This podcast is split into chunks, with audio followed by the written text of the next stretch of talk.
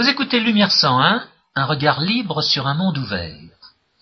Aujourd'hui, François Guillaume et moi-même, Georges Lannes, vous proposons une émission sur ce que nous avons appelé la normalophobie. Que faut-il entendre par ce mot? Tout simplement la haine des gens normaux qui a tendance à se dessiner dans la France depuis maintenant un certain nombre de mois. À s'exprimer dans la, dans la voix et par les, les, les, limites des puissants exploiteurs qui nous oppriment. Non seulement ils nous oppriment, mais ils nous haïssent, et il faut essayer d'expliquer pourquoi. Alors, euh, quels sont nos... Pour ma part, j'ai manifesté pour la première fois de ma vie le 24 mars contre la dénaturation orwellienne du mariage qu'on essaie, que certains essayent de nous faire passer pour une mesure libérale. Je dirais même ça fait partie de la folie française, c'est-à-dire de cette euh, dénaturation, euh, cette falsification du libéralisme, euh, qui est non seulement le fait de ses adversaires, mais aussi le fait de certains de ses soi-disant partisans, d'essayer de nous faire passer cette, cette cette idée orwellienne qui ne peut apparaître que dans un pays qui est au maximum socialisme euh, compatible avec la survie de la société, pour une mesure libérale. On s'en particulier au journaliste Éric Zemmour, qui n'en manque pas une en la matière, et qui paraît d'une mesure libérale par opposition aux mesures, euh, par, euh, comme, comme la prétendue austérité est une mesure libérale on a fait une émission sur la prétendue austérité, on va, euh, être obligé d'expliquer euh, peut-être que pourquoi le, la dénaturation orwellienne du mariage est bien des socialistes. Alors,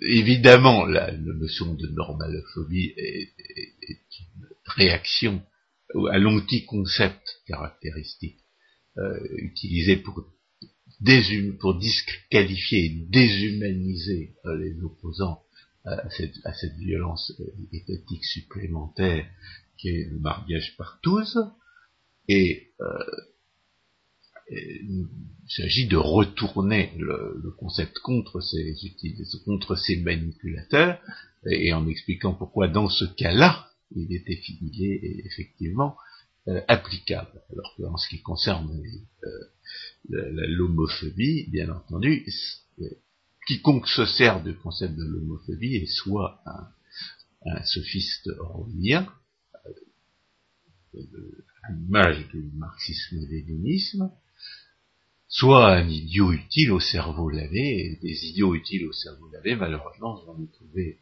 à cette occasion à propos, enfin, dans, parmi les, gens qui se croyaient libéraux. L'homophobie est une, euh, un anti-concept au sens de Ivan, c'est-à-dire un mot qui est destiné non pas à, à, décrire la réalité, mais à détruire l'appréhension l'appréhension euh, rationnelle du réel, en, euh,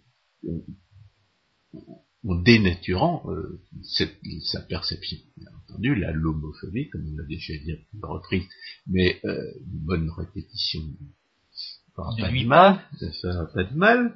Euh, la lomophobie cherche à disqualifier tous les arguments de philosophie morale qui s'opposent à l'homosexualité, à, à la présentation de l'homosexualité comme une norme, et, et, à disqualifier euh, comme autant de réactions animales toutes les, arguments de philosophie politique qui affirment le droit des, citoyens de, de, décider si ou non on appellera mariage ce, que, ce qui n'en est pas un. Voilà. Et aussi pourquoi la, dénaturation orwellienne du mariage est, est, bien une dénaturation orwellienne et pourquoi elle fait du mariage un anticoncept, c'est parce que euh, elle en fait un anticoncept au sens de Hybrid euh, dans, dans son article euh, sur la sur l'extrémisme. En ce sens que c'est donc c'est le prototype, c'est bien l'intention de l'anticoncept. Vous, vous définissez euh, un mot par des traits secondaires, c'est-à-dire par des, par des traits qui ne permettent pas de qualifier le concept, Et, et en même temps, vous, comme vous le définissez par des, par des traits qui ne permettent pas de définir le concept, en même temps, vous en faites un amalgame. C'est-à-dire que vous fourrez dans le concept des choses qui n'ont rien à y faire.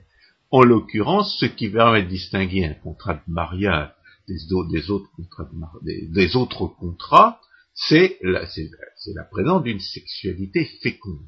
S'il n'y a pas de sexualité féconde, il n'y a pas de mariage.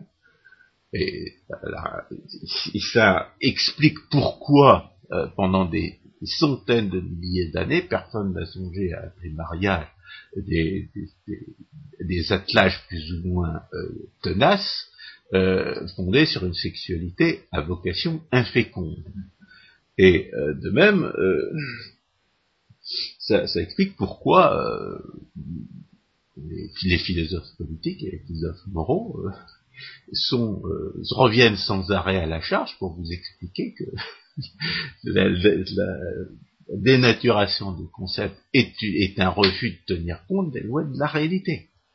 Savoir que la, raison d'être de la sexualité, c'est bien la reproduction fonder, prétendre fonder un concept sur une négation de la, raison d'être d'une fonction physiologique, c'est, ce n'est pas moins une démarche anticonceptuelle que la fabrication d'un faux concept qui, qui, fourre dans le même sac le mariage et ce qui n'en est pas, en prétendant le définir euh, indépendamment de la seule, du seul critère qui permette de le faire tout en, rejetant le seul, critère, le seul critère qui permette de le faire. Donc la dénaturation orwellienne du mariage par l'absurdisme euh, esclavagiste du, socialisme pseudo-démocratique, cette dénaturation est bien une, euh, une dénaturation.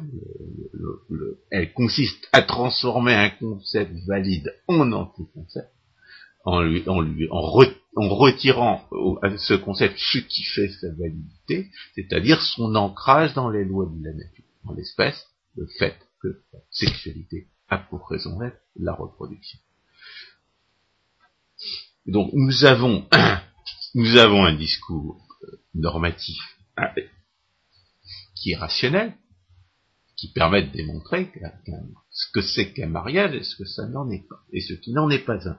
Et euh, face évidemment à ce discours fondé sur les lois de la réalité, ce discours rationnel, on a, un, on a un discours radicalement et délibérément sophistique qui cherche à empêcher l'examen de ces, euh, de ces arguments rationnels. Et comment est-ce qu'on fait pour empêcher l'examen de ces, arguments rationnels?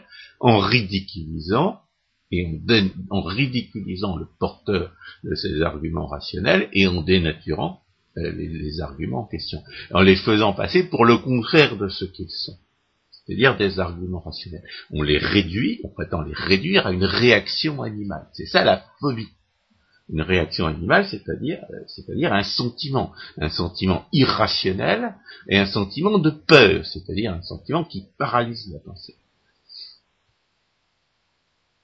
Il s'agit bien entendu d'un procédé d'inversion euh, et de projection pour les gens qui prennent au sérieux la psychologie, euh, y compris la psychanalyse.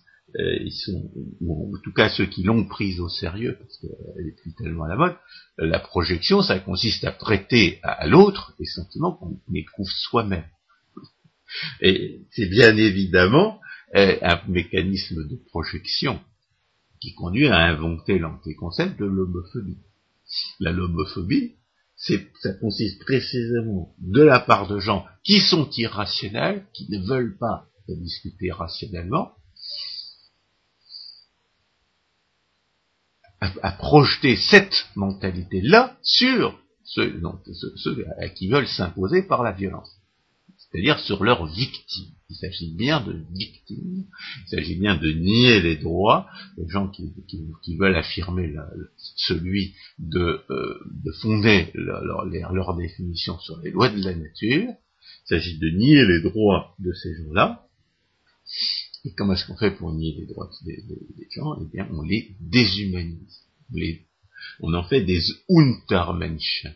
On en fait des animaux. On les réduit à, l'état d'animaux en disant ce, que vous faites, c'est de la haine et c'est de la, c'est de la phobie. La haine et la phobie, donc, qui sont les sentiments que socialistes éprouvent envers ceux qui sont capables de penser, ils les projettent sur leurs victimes désignées et pour, euh, pour les disqualifier, pour les disqualifier et pour s'expliquer à eux-mêmes pourquoi ils nient leur droit d'être humains. Exactement comme à propos de l'avortement, qui est une autre forme de, sacrifice humain à la déesse baise irresponsable, eh bien, les socialistes, les socialistes pseudo-démocratiques, nient l'humanité des, victimes désignées de leur génocide en prétendant qu'on n'est pas un être humain sous prétexte qu'on serait trop jeune. Le nazisme de l'âge, c'est tout à fait identique au nazisme de la race, euh, parce qu'il consiste à refuser la qualité d'être humain euh, sous des prétextes qui ne sont pas pertinents et qui ne, qui ne, permettent pas donc de le faire. En ce qui concerne la race, parce que l'espèce humaine est une, ne serait-ce que parce que le seul critère objectif de définition de l'espèce, pour la plupart des êtres vivants, euh, pour la plupart des animaux en tout cas, c'est l'interfécondité. Et, le, racisme est faux, et, l'agisme est faux, appliqué à, aux génocides, parce que, euh, pour, des raisons que peut-être seuls les philosophes réalistes connaissent, c'est que si l'embryon humain n'est pas un être humain, il faut qu'il soit quelque chose d'autre. Et malheureusement, ça n'est ni une plante, ni un, hérisson, ni, un caillou. Heinlein niait que l'être humain victime de l'avortement soit vivant. C'était une façon euh, logiquement élégante de sortir du problème, mais en niant l'évidence naturelle. La plupart des, le, seul, seule argument, euh, le seul argumentaire un peu, un peu respectable que j'ai trouvé, c'est celui de Rothbard, parce qu'il ne nie pas l'évidence. Mais euh, il oublie, il oublie un aspect essentiel de l'évidence, à savoir que euh, qu'il existe des circonstances dans lesquelles on peut être forcé contre son gré de, servir autrui, c'est celui de la responsabilité civile. Donc c'est là-dessus que, que se trompait à propos de l'avortement. Donc, en dépit du fait que la, déshumanisation des adversaires, des partisans de l'objectivisme euh, conceptuel en matière de mariage euh, est, une, est, euh, un mécanisme, procède d'un, même volonté de nier les droits et la rationalité d'autrui que le racisme, en fait la, qualification de l'homophobie est une tentative pour, euh, profiter de l'immense succès de l'imposture du soi-disant antiracisme. Pourquoi est-ce que l'antiracisme aujourd'hui est une imposture? Parce que c'est un, c'est un mot virus au sens de Guy Larderet. C'est un mot virus parce qu'il vous présente une interprétation raisonnable, le, comme, le, virus présente à la cellule qui veut parasiter euh, des antigènes qui euh, que, la, cellule croit être, être ceux d'une nourriture ou d'un apport bénéfique. Et puis une fois, une fois entré dans la cellule, le virus, la parasite, euh, détourne ses fonctions à ses fins propres, pour se reproduire lui, euh, et tue éventuellement la cellule. Donc le mot virus est là entré dans votre cervelle en se présentant comme un, concept valide, comme un concept légitime, et il est là pour, détruire votre capacité de penser. Pourquoi est-ce que le racisme est un mot virus? Quelle est son interprétation légitime Si en fait il n'existe personne qui prenne, la couleur de la peau pour un, pour un, critère objectif permettant de juger les gens. La couleur de la peau, c'est une façon de, un mécanisme de protection contre les rayons du soleil, et, c'est là toute sa pertinence.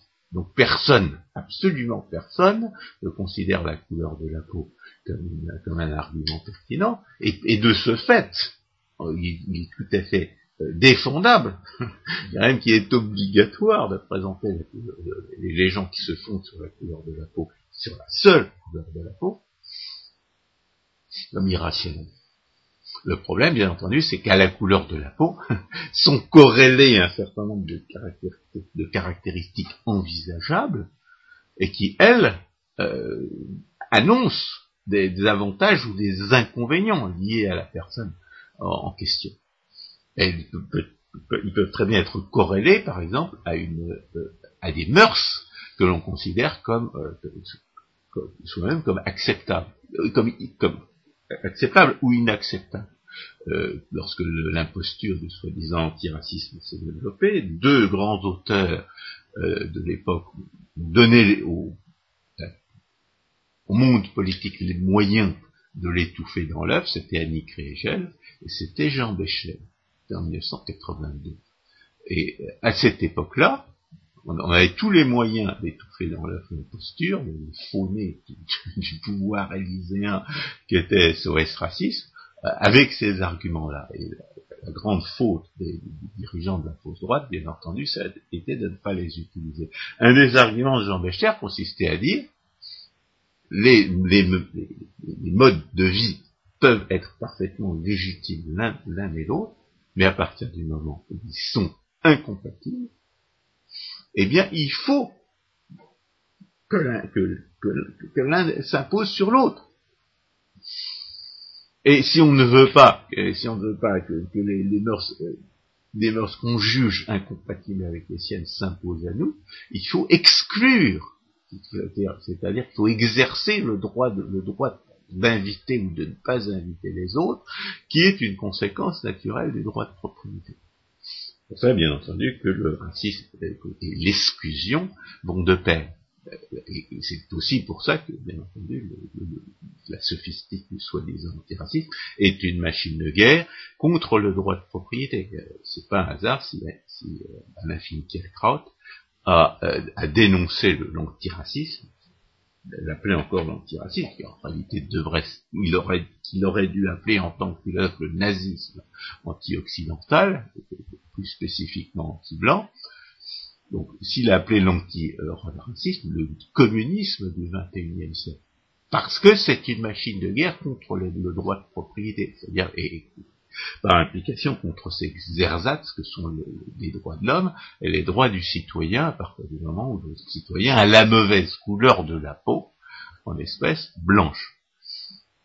Donc le, la, la notion de l'homophobie, fou concept de l'homophobie, est un est, un mot virus, un anticoncept, qui, euh, qui cherche à profiter de la, de l'extraordinaire succès de notre posture du soi-disant antiracisme pour refaire le même coup avec un thème obligatoire qui n'a pas toujours, pas toujours été le choix des soi-disant représentants de la prétendue communauté, qui consiste à dire que l'homosexualité serait absolument normale, de sorte qu'il serait, serait parfaitement injuste de reprocher aux, gens d'être, de, qualifier l'homosexualité d'anormale, comme si c'était anormal d'avoir la peau noire plutôt que d'avoir la peau blanche.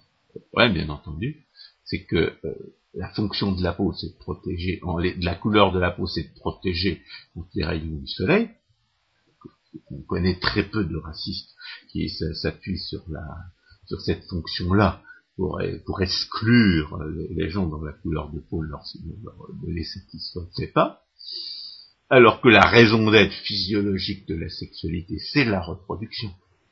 Et que c'est là-dessus que la plupart des, euh, des, définitions de perversion sexuelle fondent leur définition de la perversion sexuelle. Euh, une sexualité perverse, par définition, c'est une sexualité qui ne peut pas avoir vocation à la reproduction. Évidemment, cette, cette définition-là, étant donné que les, les, psychiatres ont été forcés par la violence et par l'intimidation euh, à ne pas l'appliquer à l'homosexualité, ces, cette définition-là de la perversion sexuelle, il continue à l'appliquer. par exemple, à la, à la nécrophilie ou à la zoophilie. Vous avez des attirances pour votre chat ou pour votre chienne. Eh bien, sachez que les, psychiatres, n'ayant pas été euh, victimes de violence et d'intimidation pour y, renoncer, continuent à appeler ça une perversion sexuelle. Donc, il a la, confusion de l'homosexualité avec de, l'homophobie avec le racisme est tout aussi sophistique, pour les raisons que j'ai dites, que la, que la notion de l'homophobie elle-même. Alors, euh, la, la raison d'être de cette, euh, de cette, euh, ce, cet concept, c'est bien de, traiter les, les partisans d'une définition, d'une définition objective de la norme et, du, en général et du mariage en particulier, comme des animaux, comme des êtres qui sont incapables de penser et qui par conséquent n'ont pas de droit. Et alors, bien entendu, euh, euh, c'est précisément de cette manière-là que se conduisent les individus violents qui imposent leur, conception orwellienne aux gens euh, normaux. Donc autant leur appliquer la notion de phobie, autant appliquer aux gens normaux la, qualification de phobique est anticonceptuelle, fallacieux, injuste et criminelle, autant appliquer aux socialistes la qualification de phobie est justifiée. Pourquoi Parce que le socialisme est un absurdisme. Le socialisme est un refus de penser. Le socialisme est un refus de penser. Euh, la norme, c'est un refus de fonder la norme sur les lois de la réalité. C'est un, refus même d'accepter que des normes s'opposent à, à, leur désir. Euh, au, service desquels ils, mettent la violence politique. Euh, le socialisme est une idolâtrie de la violence politique qui donne à cette violence, qui attribue faussement, il faut le rappeler, on s'en veut d'avoir à le faire, mais il faut le rappeler, qui attribue faussement à cette violence politique le pouvoir de changer les lois de la nature. En l'espèce, un, bel, exemple de socialisme, puisqu'il s'agit de, s'agit de le concept de mariage en le détachant de ça, des lois de la nature qui, permettent de le définir objectivement. Mais plus généralement, euh, le socialisme ne cherche pas seulement à détruire le mariage, ici, en, grande partie d'ailleurs parce que, la, famille est une, institution sociale qui lui échappe. Par conséquent, il veut la détruire elle aussi. Mais le, socialisme, c'est donc tous les domaines qui cherchent à, nier les lois de la nature. Rappelons que le, socialisme pseudo-démocratique est typiquement keynésien. keynésien, ça veut dire qu'il nie les lois de l'arithmétique. Que pour le, pour le keynésien, 2 et 2 ne font pas 4. 2 et 2 font ce qu'on veut, ça peut le multiplicateur peut être de 10 000 si on veut, le multiplicateur keynésien étant une négation évidente et grossière des lois de l'arithmétique. Il faut dire que le, keynésianisme est encore plus grossier que le protectionnisme, parce que le protectionnisme exige, il faut comprendre que le protectionnisme est absurde, exige de savoir distinguer un nombre positif d'un nombre négatif, c'est même pas nécessaire pour comprendre que le, le, keynésianisme est faux, car il suffit de savoir que 2 et 2 font 4, et non pas 5 c'est plus difficile à comprendre, à conceptualiser que le fait de comprendre que les deux font 4 et non pas moins 4. Donc le socialisme est bien en révolte contre toutes les lois de la nature, notamment contre les lois de la nature qui concernent la rareté. Mais pas, mais pas uniquement. Alors, euh, bien entendu, euh, le premier argument que vous pouvez retourner contre les contre les, les manipulateurs de la lomophobie, c'est c'est leur propre discours de haine. Leur propre discours de haine, la bouche tordue avec laquelle ils parlent des gens normaux, pour, nous faire savoir à quel point ils haïssent les gens normaux et, leur souhaitent les, pires traitements. On a, vu, on a vu souhaiter la mort aux gens normaux qui défilaient pour le film de mariage. On a vu, souhaiter, on a vu euh, souhaiter des attentats contre les gens normaux qui défilent contre le mariage, la dénaturation du mariage. Tout cela, c'est bien un discours de haine, c'est bien un discours de, peur, c'est bien, on a bel et bien affaire à des gens qui projettent sur les autres leur propre, euh, leur propre rapport à la réalité, c'est-à-dire qui prêtent aux autres le rapport à la réalité qui est le leur en réalité, c'est-à-dire que ce sont des gens qui haïssent, ce sont des gens qui ont peur. Et ils ont peur des gens normaux parce que, parce que ces gens normaux sont, euh, sont à l'aise avec les lois de la réalité, alors que le socialisme est une révolte contre les lois de la réalité, et l'idée folle comme quoi la violence politique, c'est-à-dire la violation des, règles de justice, permettrait de, de, changer ces lois de la réalité. Une, raison psychologique fondamentale de la haine et de la peur que les socialistes éprouvent envers les gens normaux, c'est que les gens normaux savent se, débrouiller face aux lois de la réalité. Ils sont à l'aise avec les lois de la réalité, alors que le socialiste, déteste ces lois de la réalité et s'imagine que sa violence, cette tricherie qui a fait le vice et le crime, le crime au service du vice et le vice inspirant le crime, qui caractérise la gauche, eh bien, les socialistes s'imaginent que ça, ça peut, euh, c'est une manière de vivre qui leur permettra de, faire comme si les lois de la réalité n'existaient pas. bien entendu, pour que ça, pour que ça puisse marcher dans la pratique, il faut que ces gens-là se trouvent des esclaves. Il faut que ces gens-là réduisent en esclavage les gens normaux qui, eux, sont à l'aise avec les lois de la réalité.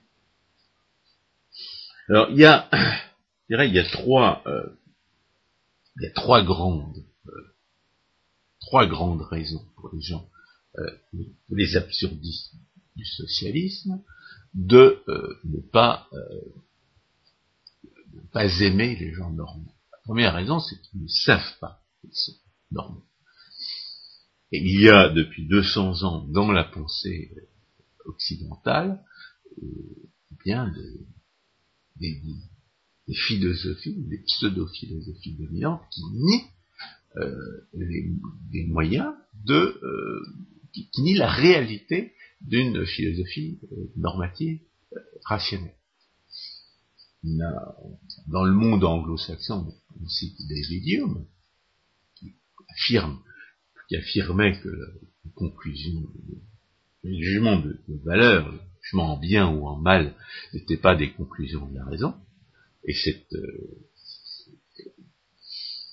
il faut rappeler que cette, cette idée complètement absurde, est complètement fausse, qui a été, il a fallu, il a fallu pratiquement la fin du la fin du XXe siècle pour qu'on retrouve avec des gens comme Hans Hermann Hoppe une démonstration du fait que la que l'action elle-même implique des jugements de valeur qui peuvent être dont, la compatibilité logique peut être comparée avec les jugements de valeur explicites qui sont ceux des individus. Avec cette, cette, cette, notion de contradiction pratique, on a tout un monde, qui est le, véritable monde de la philosophie, parce que dans le vrai monde de la philosophie, on sait euh, tout ce que présuppose un énoncé, tout ce qui implique, bien grâce à cette notion de contradiction pratique, on peut retrouver les présupposés philosophiques de l'action humaine, et parmi les présupposés philosophiques de l'action, et notamment de l'argumentation, comme le rappelle Hopper, on peut trouver des normes, et des normes qu'on ne peut pas contredire sans, sans incohérence logique, c'est-à-dire sans, que cette contradiction soit aussitôt réfutée.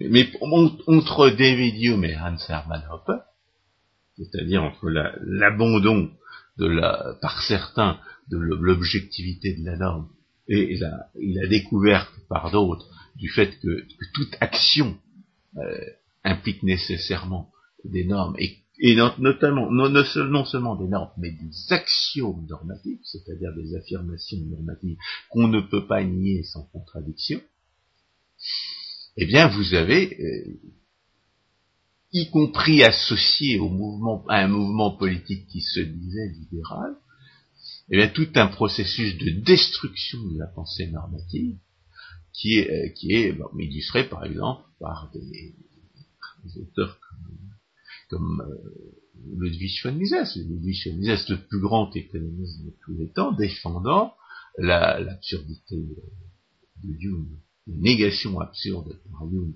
du caractère objectif des jugements de valeur, comme plutôt des, jugements bien ou mal, comme si euh, les moyens de preuve de la philosophie morale n'étaient pas exactement les mêmes que ceux qu'il avait justement établis euh, pour la théorie économique.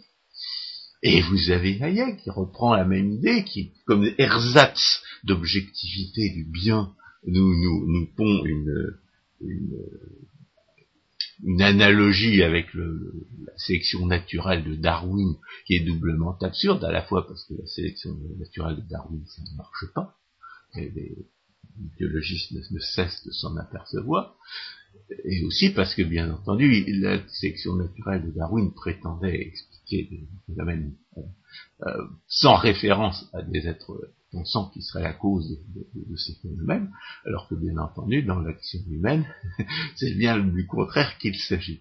Donc, euh, on, voit toutes sortes de gens qui passent pour libéraux et qui euh, font dans le, subjectivisme normatif. Et en soi d'ailleurs une contradiction absolue, puisque le libéralisme étant une philosophie politique, s'il n'existe pas de possibilité rationnelle de distinguer le vrai du faux euh, en, matière de définition de justice, bah, ça veut dire que le libéralisme intellectuellement n'existe pas. C'est comme l'athéisme pour les gens qui, comprennent la métaphysique. Le libéralisme n'existe pas si le subjectivisme normatif est vrai. L'inconvénient, c'est qu'il y a toutes sortes de gens, y compris parmi les gens libéraux qui, font dans le subjectivisme normatif. Et non seulement ils font dans le subjectivisme normatif, mais ils sont dominants. Euh, dans l'université française, c'est le positivisme. Qu'est-ce que c'est que le positivisme? C'est la philosophie qui prétend qu'aucun énoncé philosophique ne peut être vrai de la réalité. Notre il se réfute lui-même, mais moi j'ai mis dix ans à m'en rendre compte. C'est-à-dire que ça peut, c'est une, une, une négation de la pensée qui peut parfaitement perdurer pendant des années, alors que son absurdité devrait être évidente pour quiconque sait ce que c'est qu'une contradiction pratique. C'est ce que c'est qu'une, en l'occurrence, je dirais que le, phénomène intellectuel le plus, universel dans, le monde euh, savant aujourd'hui, c'est ce que Thomas Sowell appelle la, le sophisme d'auto-exemption. C'est moi qui le traduis comme ça. il l'appelle self-accepting fallacy. Ça consiste à s'exempter soi-même des, euh, des, affirmations euh, que l'on prête universellement aux êtres humains. Euh, bien entendu, c'est pas lui qui a inventé la chose, il n'a, fait qu'inventer le mot. La chose, et on la trouve en particulier chez Marx, comme l'a fait remarquer, comme le faisait remarquer à l'envie euh, Ludwig von Mises. Marx prétendait que, les, êtres humains étaient déterminés par leur appartenance de classe à penser d'une certaine manière. Et Ludwig von Mises de faire remarquer que non seulement euh, cette, euh, affirmation prétendue universelle, il n'y avait aucune raison de ne pas l'appliquer à Marx lui-même et à ses séides. Et deuxièmement, que Marx et ses séides n'étaient absolument pas des, prolétaires, mais des, bourgeois ou des parasites de la bourgeoisie. Marx étant lui-même le parasite d'Engels, comme chacun sait. Donc, euh, il y, a un petit peu de vrai là-dedans, comme toujours dans les petits concepts, ça marche d'autant mieux qu'il y a une interprétation raisonnable.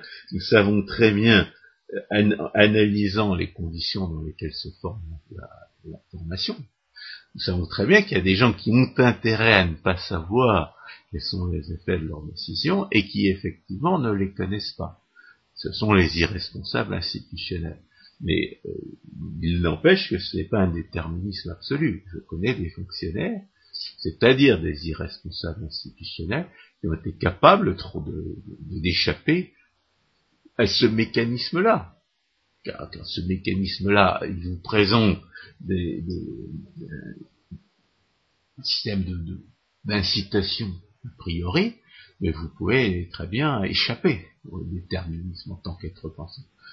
Donc il y a des fonctionnaires qui savent que le prétendu service public est là pour ne pas servir le public, et, Marx a totalement tort de s'exempter lui-même du déterminisme universel qui prêtait aux êtres humains. Bien au contraire, s'il existe des, euh, s'il existe des, des questions normatives, se pose la question de savoir ce que nous devons faire ou, ce, ou pas faire, ce qui est normal et ce qui ne l'est pas, c'est que justement nous ne sommes pas déterminés. Si nous étions déterminés, la question ne se poserait pas. Logiquement, la question ne se poserait pas. On ferait ce que l'on fait, et puis c'est tout. On ferait ce que l'on est déterminé à faire. La question ne se pose que parce que le choix de, de décider qu'une chose est bonne, que que les modèles. Et, euh, et comme euh, ce choix-là est associé à notre capacité de penser, euh, il serait il serait bien surprenant que la définition du bien et du juste ne déponde pas elle-même de cette capacité de penser. Non seulement elle est rendue la recherche de cette définition est rendue nécessaire par cette capacité de penser, mais il est tout à fait possible et, désormais prouvé que cette capacité de penser nous permet de définir au moins le juste et, dans certaines conditions le bien. C'est évident que euh, euh, rechercher des, choses que la nature interdit, euh, c'est la définition même du mal. C'est pour ça que le socialisme est mauvais. le socialisme est mauvais parce qu'il cherche à réaliser des choses impossibles, même le plus souvent impensables, et, que ça ne peut conduire qu'à l'échec. Ça ne peut conduire qu'au gaspillage des ressources, et, on sait très bien que, que si, ça si le socialisme perdure, c'est parce qu'il se trouve des esclaves, qu'il se trouve des victimes qui vont subir à sa place les conséquences de, ces échecs. On va, euh, on va voir que cette, ces échecs-là sont une des raisons supplémentaires de la normalophobie socialiste. Alors, euh,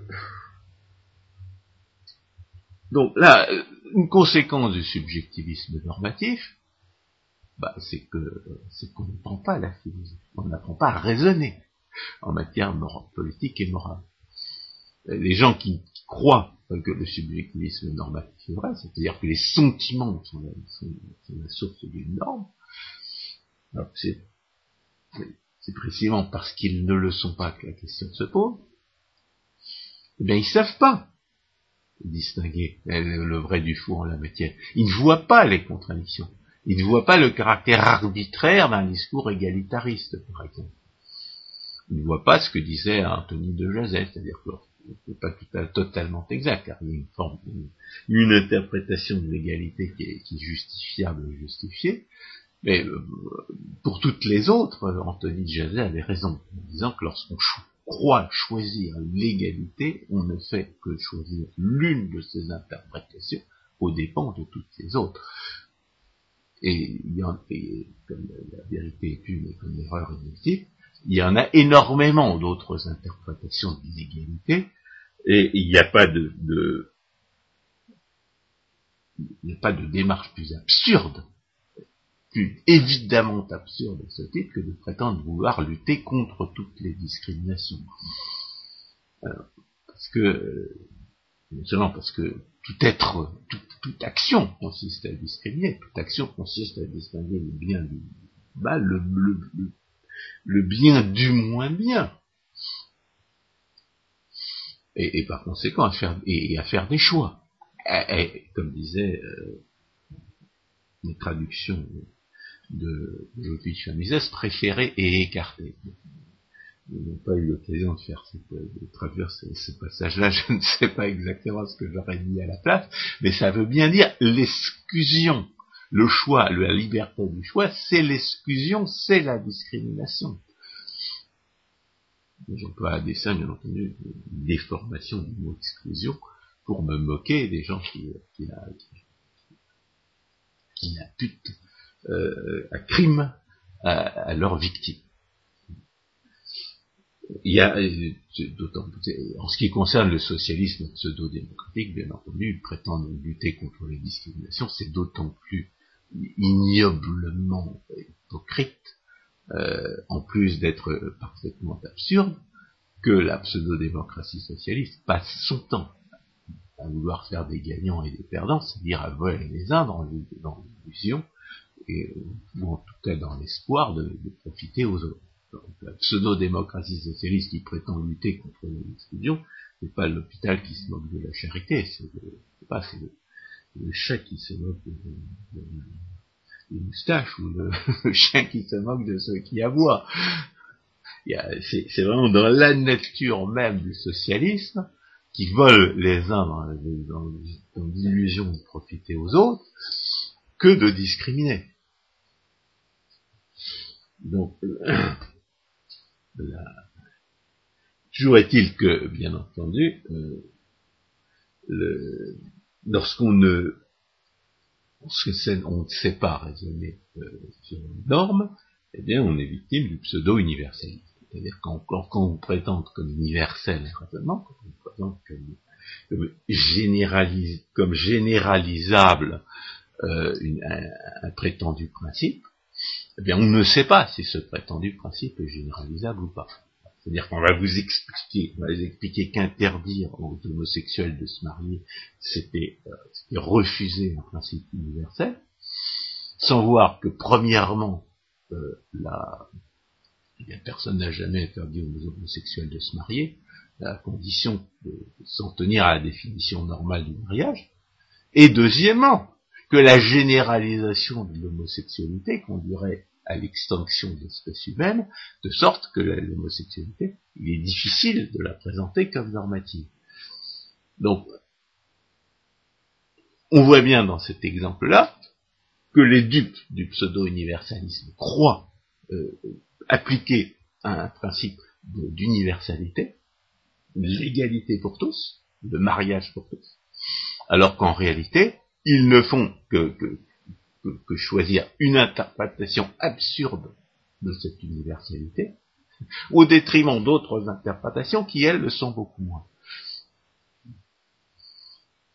Donc on est en pleine, on est en en plein pseudo-universalisme. Alors, euh, en ce qui concerne notre profession d'économie, les économistes sont souvent libéraux parce qu'ils se rendent compte que le socialisme, ça ne marche pas. Ça a des effets, des effets contraires à ceux prétendument recherchés par ses partisans, et par conséquent, il y a beaucoup plus de libéraux parmi les économistes que parmi les euh, parmi ceux qui ne le sont pas. Mais quand on est euh, von Mises, quand on est le plus grand économiste de tous les temps, mais qu'on nie la, la validité euh, objective du raisonnement euh, philosophique normatif, eh bien on se trouve euh, souvent à, partisan de, normes qui ne, qui ne peuvent pas en être, qui ne peuvent pas être justifiées. Le par exemple, prétendait justifier la liberté d'immigrer.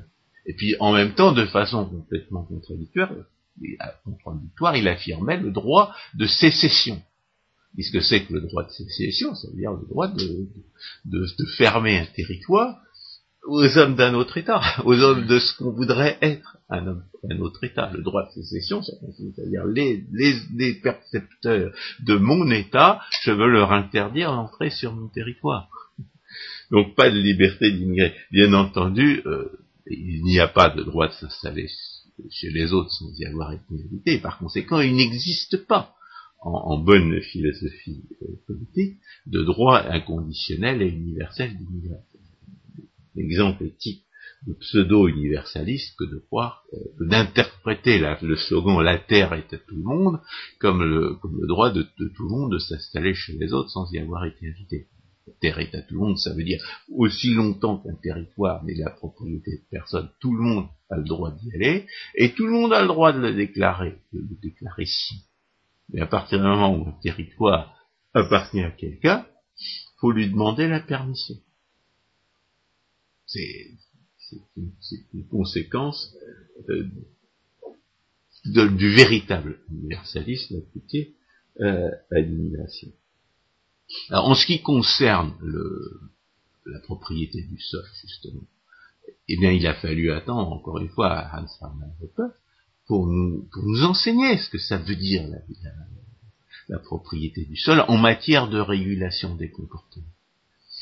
Quand, la propriété du sol est effectivement reconnue, ce que les économistes mathématiciens sont pas habitués à faire, eh bien, euh, on a l'avantage euh, secondaire que la propriété du sol permet de, résoudre tous les problèmes que les, faux économistes attribuent aux prétendues externalités, mais aussi on a, euh, on a une justification de l'ordre moral et de la, de la régulation du discours public que le, que le libéralisme minarchiste euh, a tendance à, refuser de la part des hommes de l'État. Et l'accusation qui a été faite au XIXe siècle, notamment par l'Église catholique, d'immoralisme adressé aux, libéraux, était justifiée dans la mesure où les libéraux acceptaient que les hommes de l'État usurpent le pouvoir d'imposer l'ordre moral aux propriétaires légitimes, de pouvoir qu'ils ont effectivement en tant que propriétaires légitimes, et qui de ce fait est, parfaitement légitime lui-même, mais ils n'acceptaient pas que les hommes de l'État exercent ce, ce, pouvoir à leur place. À partir de ce moment-là, vous acceptez que l'État usurpe un, pouvoir qui, qui existerait dans une société libre, et vous acceptez pas que les, hommes de l'État exercent ce pouvoir parce, par crainte de leur arbitraire. Le résultat, c'est que les libéraux favorisent effectivement, pas les libéraux minarchistes, ceux qui, acceptent l'existence de l'État par principe, ils acceptent par principe un, développement du mensonge et de l'immoralité qui n'existerait pas dans une société vraiment libre. Alors c'est paradoxal qu'il faille être anarcho-capitaliste pour comprendre ça, pour comprendre que, qu'empêcher les gens de dire n'importe quoi, qu'interdire aux gens de dire n'importe quoi est parfaitement légitime, et que les, leur interdire de se conduire n'importe comment est parfaitement légitime, que pour comprendre ça, il faille être plus libéral que les libéraux c'est-à-dire euh, véritablement ultra-libéral.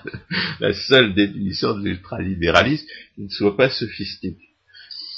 Donc, euh, c'est un contresens absolu que de, que de s'imaginer qu'il est, en matière euh, normative, c'est un contresens absolu que de s'imaginer que, que, que, de traiter des, des, des, formes de sexualité euh, non, non fécondes et par conséquent contraires à, la raison d'être naturelle et, et obvie de la, sexualité, comme si elles étaient euh, des, formes normales, c'est libéral. Ça ne l'est pas.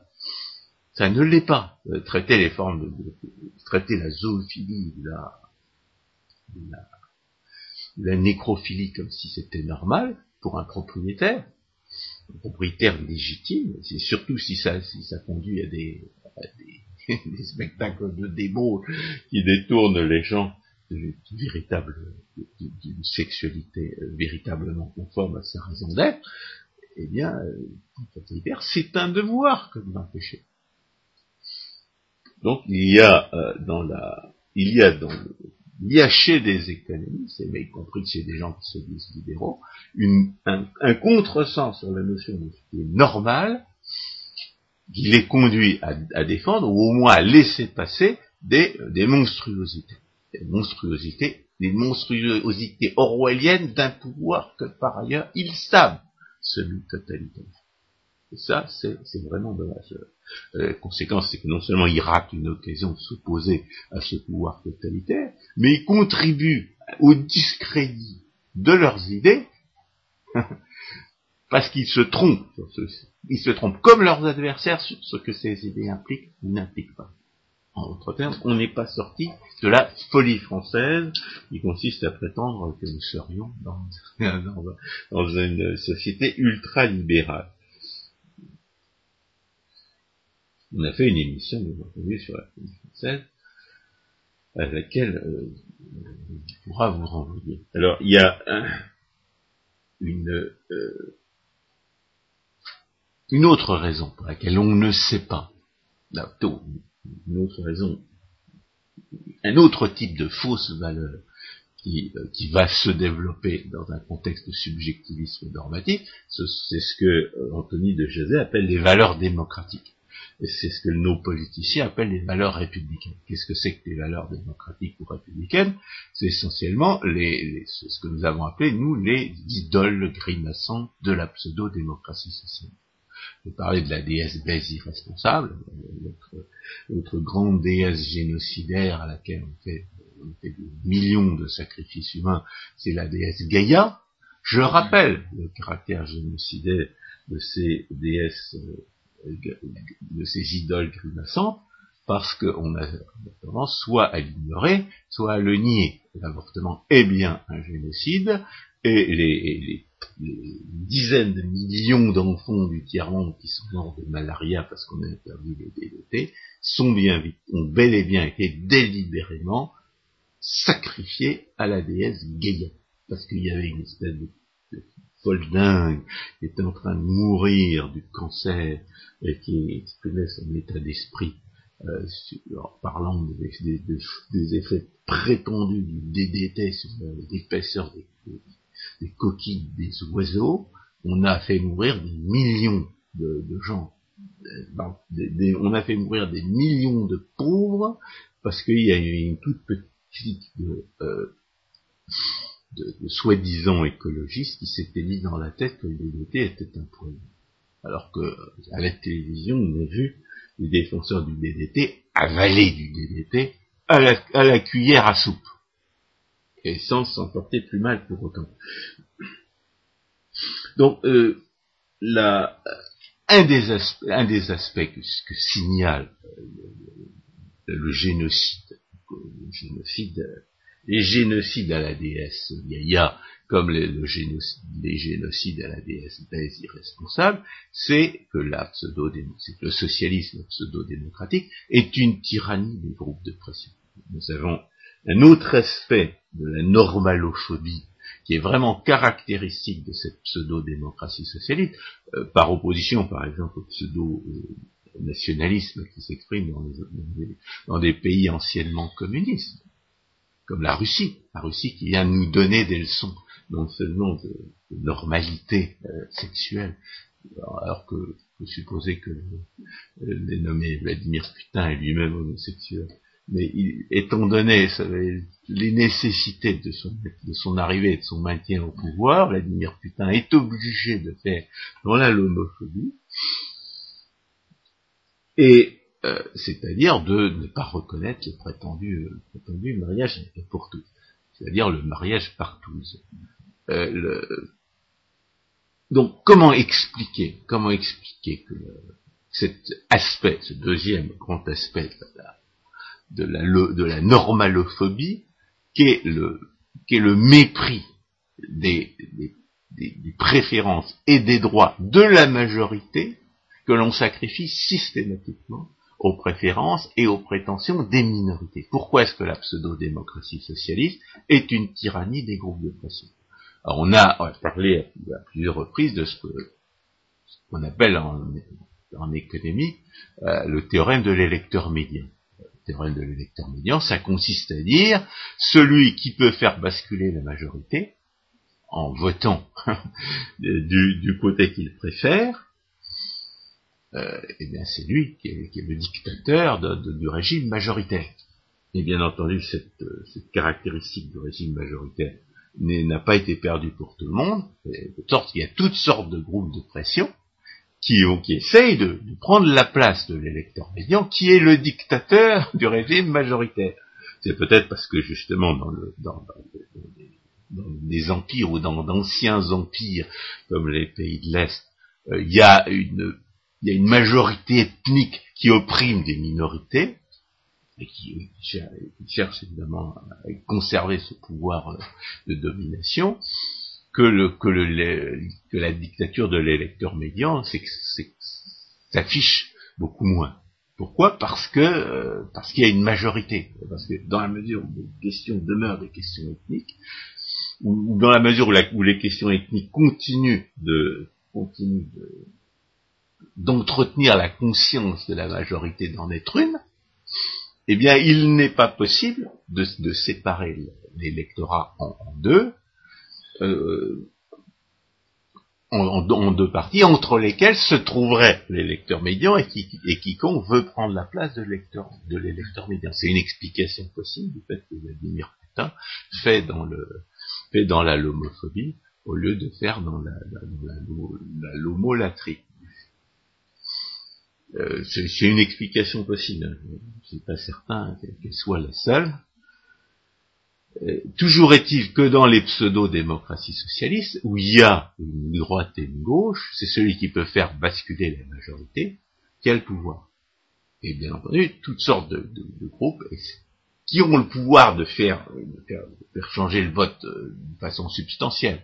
Le vote individuel étant pratiquement impuissant, vous faites changer quelques centaines de voix lors d'une élection locale, paf, même, quelques dizaines de voix dans une élection locale, paf, le, député, le maire est, blackboulé, et c'est son, adversaire qui l'emporte. Donc ça marche, ça marche très bien, ça marche très bien.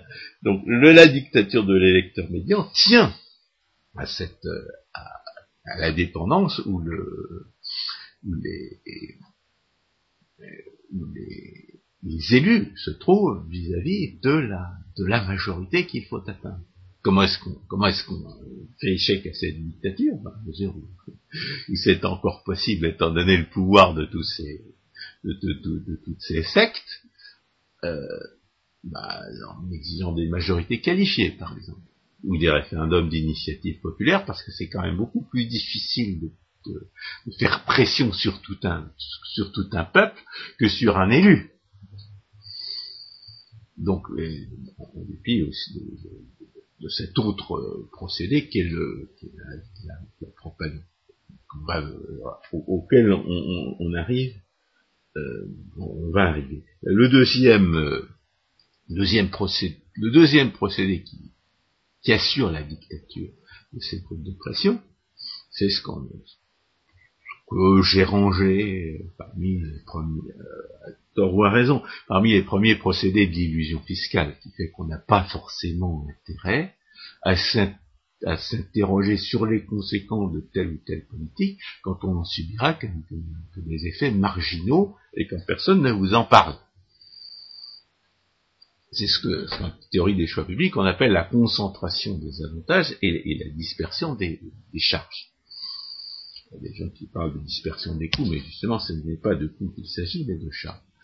Euh, donc, c'est concentration des avantages et dispersion des charges qui fait que les, gens, ne se, les gens qui vont être les victimes d'une politique euh, ne se révoltent pas contre cette politique parce qu'ils n'en subiront que des inconvénients mineurs, alors que ceux qui pensent en profiter en attendent des euh, avantages majeurs. Alors qu'est-ce qui est en train de se passer aujourd'hui? C'est l'abaissement des coûts d'information grâce à Internet. Cette, euh, euh, cette, concentration des avantages, cette dispersion des charges, elle est en, elle est en ce moment contrebalancée par, le, par la facilité avec laquelle on peut diffuser des informations. Vous avez, euh, vous avez 10 correspondants, si tout le monde a 10 correspondants qui, euh, à qui fait couper-coller sur un lien, eh bien, une information peut en, quelques jours atteindre des millions de personnes. je suis persuadé que la, la manif pour tous, c'est là-dessus.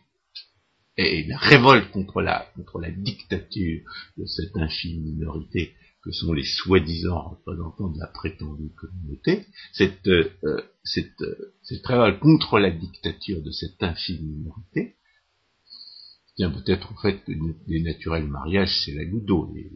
Les, gens normaux comprennent que des naturels mariages, c'est vouloir tuer la, c'est porter atteinte à la société euh, dans ses tréfonds. Mais ça tient, ça tient aussi au fait que euh, tout le monde peut savoir s'il si se donne des moyens minimums que la manif aura lieu à tel endroit et, à tel, tel jour et à telle heure et que ça lui que, et que ça lui il, sait exactement ce qui va se passer et il sait exactement pourquoi ça va se passer et c'est comme ça que les gens normaux se retrouvent dans la rue. C'est la première fois que j'ai manifesté de ma vie. C'était contre le mariage partout. parce que parce que moi, étant un, libéral professionnel, je sais ce que c'est que le libéral. La différence de ceux qui, laissent faire, y compris parmi des, gens très bien, James Sterling Poe, par exemple, en discutant dans, une de ses, dans un de ses, émissions euh, sur sur, euh, sur Radio Free Darling Poe, qui est son, podcast à lui, mm-hmm. euh, son, ne s'indignait pas du fait que du, du, vote du Parlement, qui, prétendant, Parlement anglais, qui prétendant littéralement changeant, changer un homme en femme en dépit de l'âge, euh, avait voté le prétendu mariage pour les homosexuels. Il ne s'indignait pas parce qu'il y a toute cette, toute cette de passé sophistique associé au, mouvement libéral, qui est l'incapacité, qui tient à l'incapacité à comprendre à la fois la nécessité de la, du raisonnement euh, philosophique normatif et, les conséquences du droit de propriété sur le sol usurpé par les hommes de l'État. Donc il y a des gens très bien qui comprennent pas le caractère euh, le caractère orwellien de la dénaturation du mariage, mais ils n'en ont pas moins totalement tort, bien entendu. C'est pas parce qu'ils comprennent pas qu'ils ont raison. le fait qu'ils ne comprennent pas pour conséquence qu'ils ont tort et qu'ils ont tort d'avoir tort. Alors, il y a la troisième, la troisième raison pour laquelle euh, les valeurs démocratiques s'imposent, parce que, euh, Anthony de Jazet, dans sa définition contestable de la démocratie, appelle les valeurs démocratiques, c'est ce que Bertrand Le Ménifier appelle les cascades d'opinion, tiennent à l'ignorance, euh, l'ignorance rationnelle des gens euh, sur des questions qui ne les, euh, qui ne les, qui ne les concernent pas au premier chef. J'ai eu l'occasion de me heurter à, à ce phénomène et d'essayer de, le comprendre à propos de d'un sujet dont je suis devenu euh, spécialiste, qui est l'ex-Yougoslavie, parce que j'avais affaire à des gens qui croyaient des mensonges de propagande. Bien entendu, plus vous, plus vous apprenez, plus, vous connaissez un sujet, et plus le caractère grossier et impudent de ces mensonges de propagande vous apparaît. Euh, alors, euh, Bertrand Le Minissier est à peu près le seul auteur que j'ai entendu euh, raconter ce que c'est qu'une cascade d'opinion. Une cascade d'opinion, c'est une, c'est une, c'est une tentative pour influencer l'opinion publique en plaçant stratégiquement des gens qui vont tenir le discours qu'on veut refaire croire, en comptant que les gens finalement vont euh, d'abord ne pas savoir, ne pas connaître les arguments contraires si on ne les, leur sert pas, et vont s'en tenir à l'opinion commune, ou plutôt à l'opinion qu'ils perçoivent comme commune, euh, s'ils ont, ont une décision à prendre en la matière. La, cascade d'opinion fabriquée, fabriquée de toutes pièces, on en a le meilleur exemple dans l'escroquerie réchauffiste l'escroquerie réchauffiste, ça consistait à payer des gens, des, soi-disant savants, euh, pour aller participer à des, même des vrais savants pour participer à des réunions euh, publiques, pour qu'ils apportent leur caution à une thèse, par, leur, y compris par leur seule présence. C'est-à-dire qu'ils faisaient des recherches sérieuses, ils apportaient leur, euh, ils, ont apporté leur, leur, leur conclusion au, à, l'organisme subventionné euh, qui, cherchait à, à manipuler l'opinion, qui s'appelle le GIEC en français, et qui, euh, et qui, dans ses conclusions politiques, ne tenait pas compte des, des, des opinions qui n'allaient pas dans le sens de, ces, de, ces, de son ambition euh, trompeuse. C'est-à-dire qu'il y a toutes sortes de gens qui ont apporté des contributions réelles au, débat, mais, mais, dont le, mais qui n'ont servi que de caution pseudo-scientifique à des, à des conclusions euh, politiquement prédéterminées. Alors, nous, autres économistes, dont la, dont la profession a littéralement été euh, charlatanisée à l'époque de Keynes, dans les années 1930, nous savons très bien que la plupart des soi-disant savants, pour manger, pour nourrir leur famille, ils sont prêts à, à faire des recherches dans le sens qu'on leur a indiqué. C'est-à-dire qu'ils sont prêts, ils savent très bien, les, les, les, soi-disant savants du réchauffisme savent très bien que s'ils découvrent que, que, comme on pouvait le faire dès le départ, euh, que le, que les politiques réchauffistes ne pouvaient pas avoir des... S'ils découvrent, comme on pouvait le faire dès le départ, que le gaz, la concentration en gaz, en gaz carbonique de l'atmosphère n'influence pas cette température, ce qu'on peut observer sur 4 milliards d'années, ou s'ils tirent les conséquences du fait que les politiques réchauffistes, tout le monde savait au départ qu'elles ne pourraient pas avoir des, des effets autres que minimes en dépit de, de, leur, de, des charges monstrueuses qu'elles infligeaient à leurs victimes, et tirer les conséquences du fait que ces politiques ne pouvaient pas avoir d'autres effets que du ça voulait dire que ces effets-là seraient statistiquement non significatifs. Celui qui, ose tirer ces conclusions-là, et ont, et qui en déduit normalement que le réchauffisme est une escroquerie, celui-là, il sait bien que ses, crédits de recherche, il ne les, touchera plus.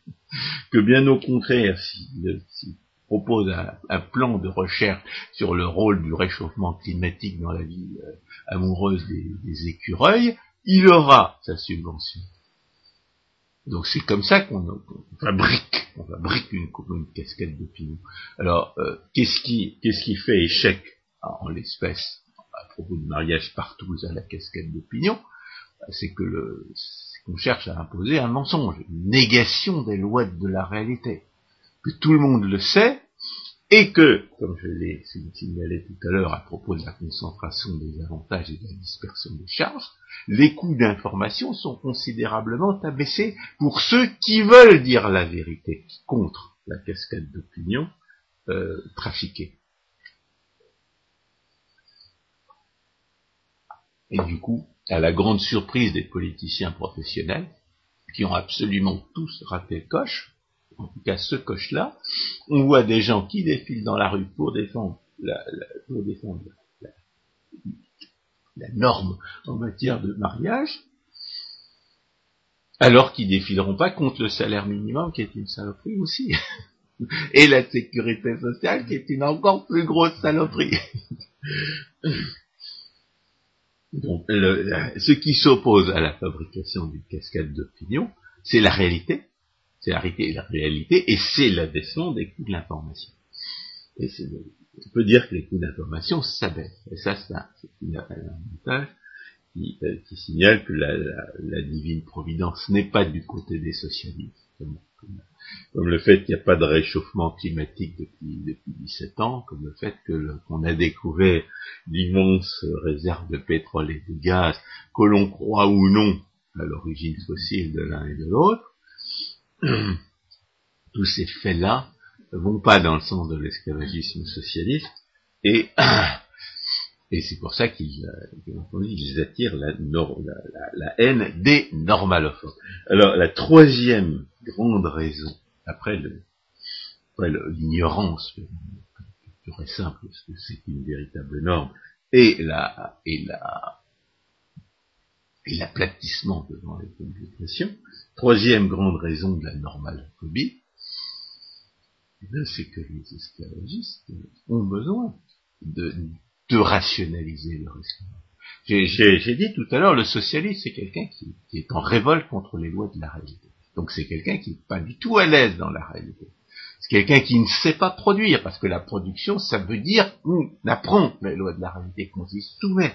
Parce que, comme disait, je sais plus, c'est pas si c'était Newton, pour la nature, pour, pour lui commander, il faut lui obéir.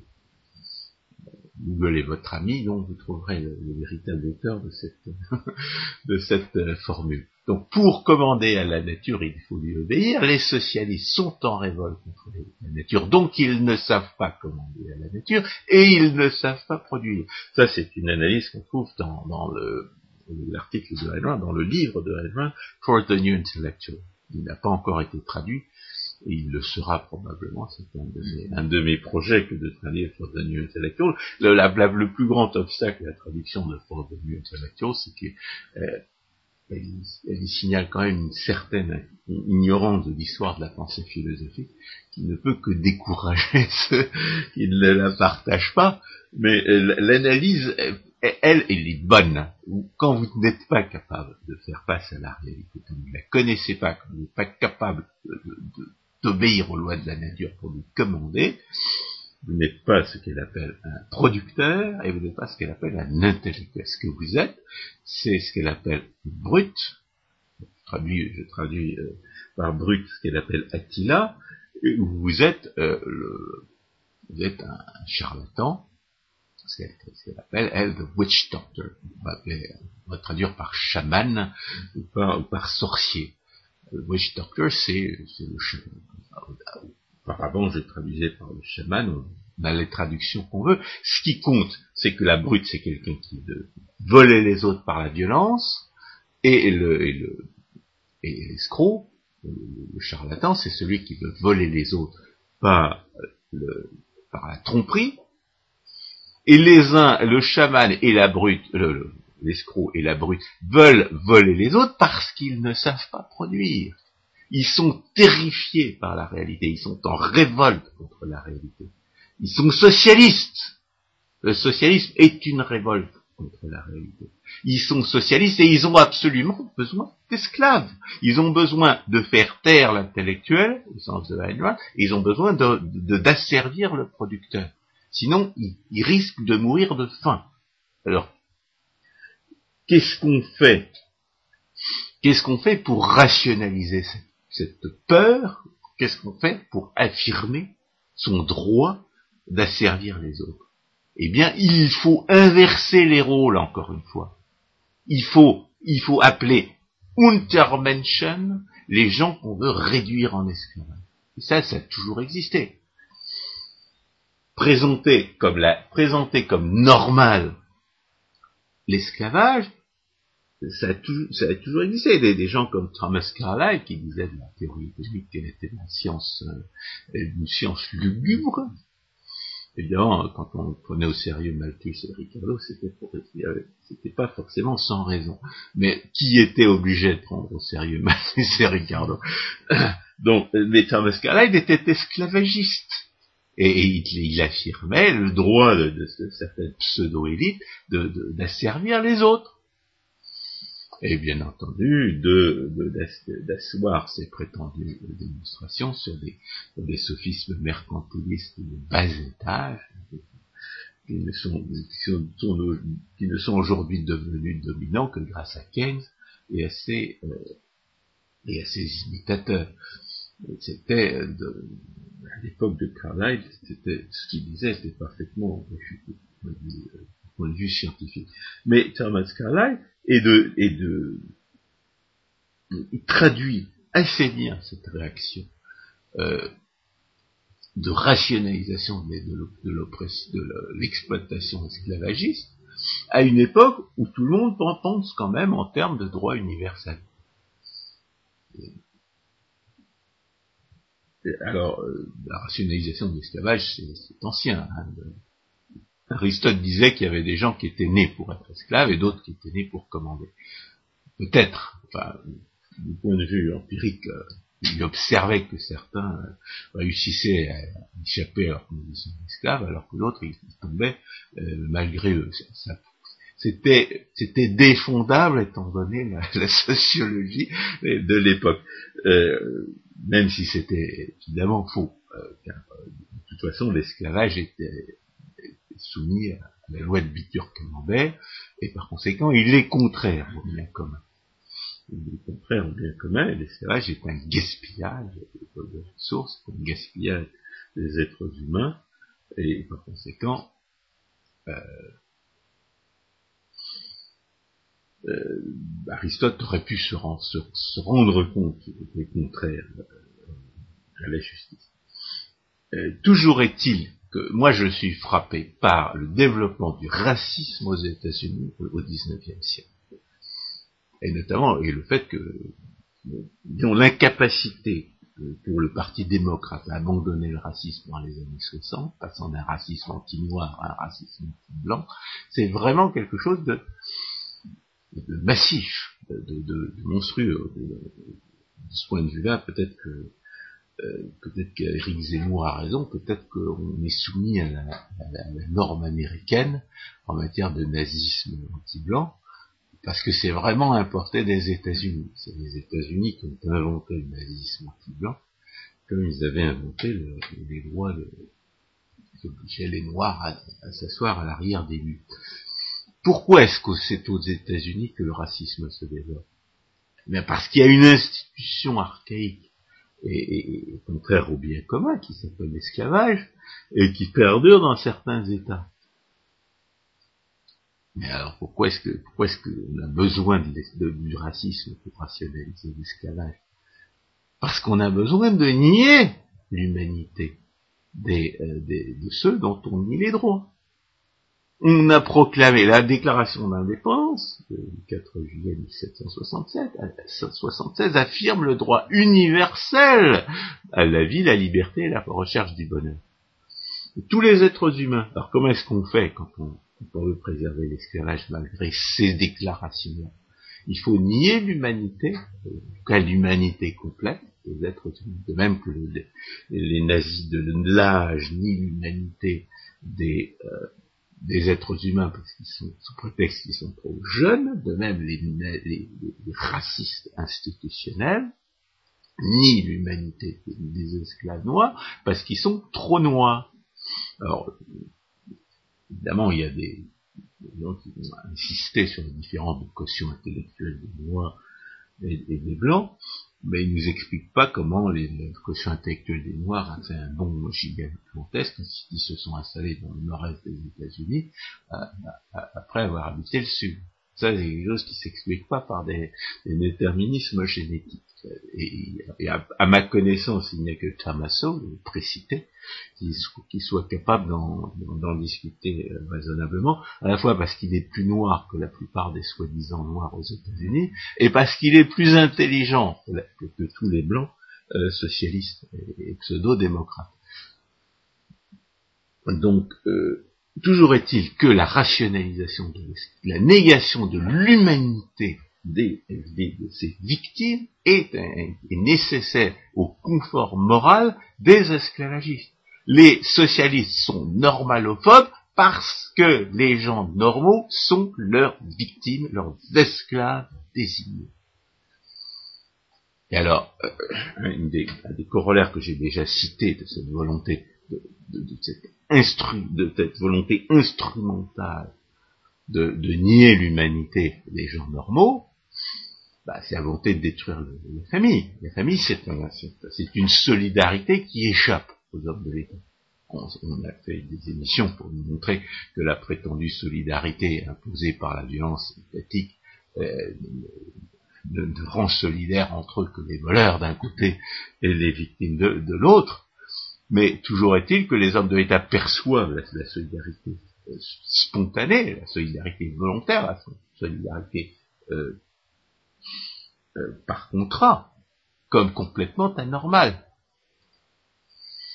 Non seulement comme complètement anormale, parce que parce qu'ils ne la conçoivent pas. Nous avons, nous avons, été obligés de pondre plusieurs articles à propos d'un certain Andriani qui était littéralement aveugle, un journaliste au monde, qui était littéralement aveugle à ce que c'est que la véritable solidarité, parce que la véritable solidarité, euh, elle est entre les, les individus libres de la société civile le socialiste, cette solidarité-là, quand il l'aperçoit seulement, il la, conçoit, comme une menace. C'est un moyen de résister à son esclavagisme, à sa négation par la violence des lois de la nature, à son ambition de faire subir aux autres les conséquences de sa négation des lois de la nature. La violence esclavagiste est nécessaire aux socialistes pour continuer à nier les lois de la nature de telle, manière que les destructions qui doivent nécessairement s'en suivre retombent sur les autres et non pas sur lui. Donc le socialiste a absolument besoin d'avoir des esclaves et il a besoin évidemment de, euh, nier l'humanité de ces esclaves pour, euh, pouvoir leur faire la violence qu'il veut leur faire.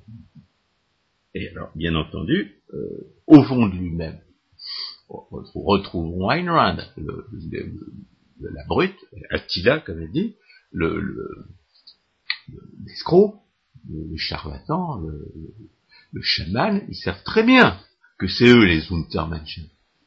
les socialistes savent très bien au fond du même d'eux-mêmes, dans leur dans, le très fond de leur subconscient, inconscient, euh, euh métaconscient, euh, tout ce qui était à la mode euh, il y a quelques lustres, hein, ils le savent très bien qu'ils sont que c'est eux les Untermenschen, que c'est eux qui sont pas normaux, que c'est leurs victimes qui sont normaux, qui sont normales. Donc ils les haïssent d'autant plus. C'est la jalousie en plus de la, volonté de rationaliser une situation, de, défendre une situation précaire, et de la, de, la, défendre en niant l'humanité de leurs victimes et en leur interdisant de se défendre, en leur interdisant de s'organiser entre elles de façon autonome, c'est aussi la jalousie qui pousse les socialistes à haïr les gens normaux les socialistes haïssent les gens normaux parce que les gens normaux sont normaux. Et parce que eux ne le sont pas. Et on pourrait dire cela de tous les, de tous les groupes de pression. Dans la mesure où ils pseudo-investissent dans la politique pour voler les autres, ils sont également des Untermenschen. Les sous-hommes au sens moral du terme, ce sont les voleurs, ce sont les esclavagistes. Sont les racistes anti-blancs qui sont les Untermenschen aujourd'hui.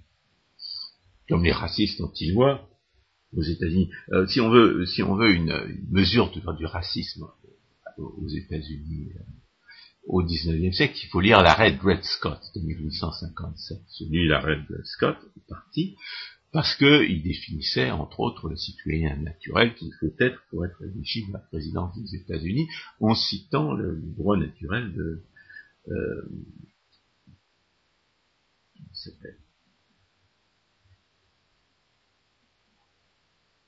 son nom m'échappe. En citant un auteur qui, euh, qui était là, le manuel des, rédacteurs de la Constitution américaine. Donc j'ai lu Dred Scott pour cette raison-là, et euh, et que dit de Weston Il dit les, les, propriétaires d'esclaves ont, le droit de faire respecter leur droit de propriété sur leurs esclaves, y compris dans les États où, qui ne reconnaissent pas l'esclavage. Et de rationaliser cette, cette, cette, conclusion juridique normative, défendable ou pas selon la nature des lois constitutionnelles, par référence à une tradition de racisme, disant mais regardez dans, tel ou tel État, on a, on a absolument nié les droits des Indiens, dans tel ou tel État, y compris abolitionniste, on nie les droits des Noirs. Euh, la tradition politique américaine est bien la tradition raciste. Je, dis ça parce que on ne peut pas comprendre euh, ce développement, il faut prendre la mesure de, ce, racisme pour se rendre compte à quel point une les, contradictions d'une philosophie politique peuvent conduire à détruire la pensée. Bien entendu, on a fait l'antiracisme a, a, conduit à d'autres injustices, parce que la, la, prétendue loi sur les droits civils de 1965, qui interdit la discrimination raciale privée, c'est l'injustice dans l'autre sens. Et euh, bien entendu, il, il, fallait être Ayn pour s'y opposer absolument.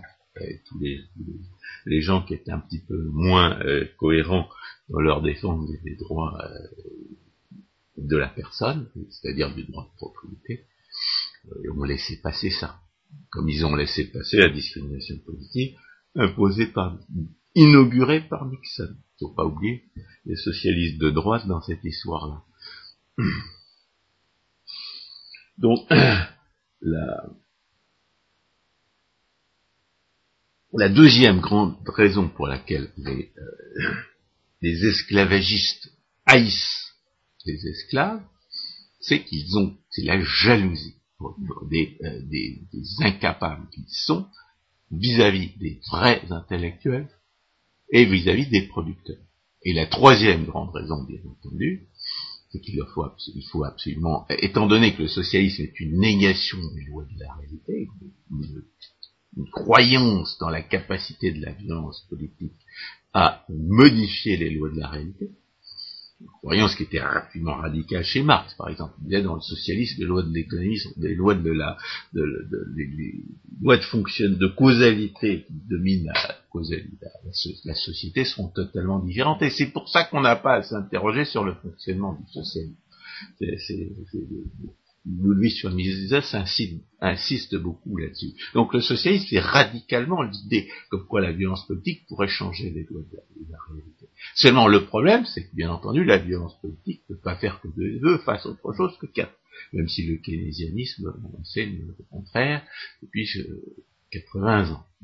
Donc le keynésianisme enseigne que deux deux font 5 ou, ou 10 000, suivant, suivant le goût personnel du charlatan qui enseigne, mais deux deux ne feront jamais que quatre. Et par conséquent, le keynésianisme est faux.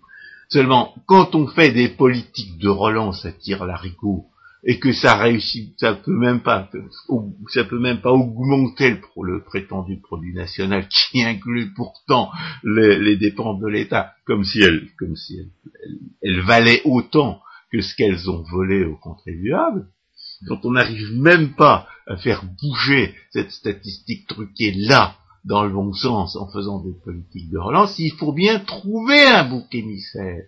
Ou alors on est obligé d'abandonner la croyance socialiste. Donc tous ceux qui, demeurent socialistes euh, après que l'expérience a été faite, et avec les conséquences catastrophiques qu'elle doit nécessairement avoir, eh ben, il faut bien qu'ils trouvent des émissaires. Les saboteurs, les vipères lubriques qui s'opposent à la réalisation du socialisme. Les saboteurs et les vipères lubriques, qui c'est? Ben, C'est les gens qui ont, qui ont les yeux en face des trous et qui ont toujours dit que ça pouvait pas marcher. Il faut bien que ce soit eux, parce que ce sont eux qui, s'opposent au socialisme. Et il faut bien aussi que ce soit eux, parce que c'est sur eux qu'il faut absolument faire retomber les conséquences de ce socialisme-là. C'est pour ça que le socialisme se, cherche toujours et se trouve toujours des boucs émissaires pour, les, ces échecs catastrophiques. La politique du bouc émissaire, c'est, euh, elle est d'autant plus amusante que, les boucs émissaires sont successifs. Euh, aujourd'hui, euh, les, folies de François Zéro. D'abord, c'était la faute à Sarkozy, ensuite c'était la faute à la crise, maintenant il semble que ça devrait être la faute aux Allemands. Euh, on peut pas dire de Sarkozy qui, avait tout à fait les yeux en face des trous, mais quand même un tout petit peu plus que son successeur. Et quant aux Allemands, ils l'ont beaucoup plus que, François Zéro. Donc euh, les, Allemands sont un bon candidat pour être la, la vipère du brique qui sabote, euh, qui s'oppose à la réalisation du socialisme. Il y a aussi, on a aussi trouvé des boucs émissaires merveilleux chez ces, de clampin, de, je sais pas, c'est l'OCDE, le Fonds monétaire international, quelque organisme socialiste international qui avait, qui s'était trompé dans leurs calculs, complètement dépourvu de pertinence sur les effets de ce qu'ils appelaient la, l'austérité, dont nous avons démontré que c'est un anticoncept euh, au sens premier de Rand, c'est-à-dire un amalgame et une définition par des traits secondaires.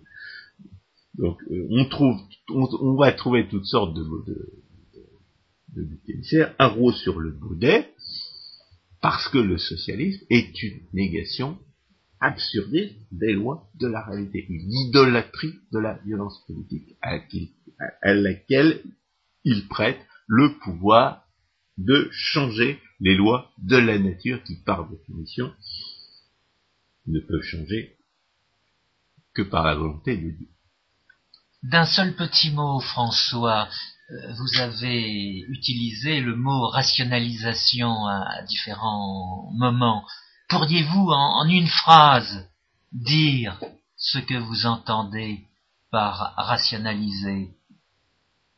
Oh, rationaliser, ça veut dire, euh, ça, peut vouloir dire deux choses, et elles sont liées. Bref, brièvement, brièvement. Ça, peut vouloir dire fournir des raisons, des raisons d'apparence rationnelle à, des conclusions, alors que, ces, conclusions peuvent très bien ne pas être rationnelles. Ça ne veut pas dire que la rationalisation euh, soit nécessairement fallacieuse, ça veut dire qu'elle l'est dans la plupart des cas. Et deuxième, deuxième sens de la rationalisation qu'on trouve que, les économistes pratiquent énormément, c'est la, prétention à fournir des indicateurs objectifs pour guider, euh, actions.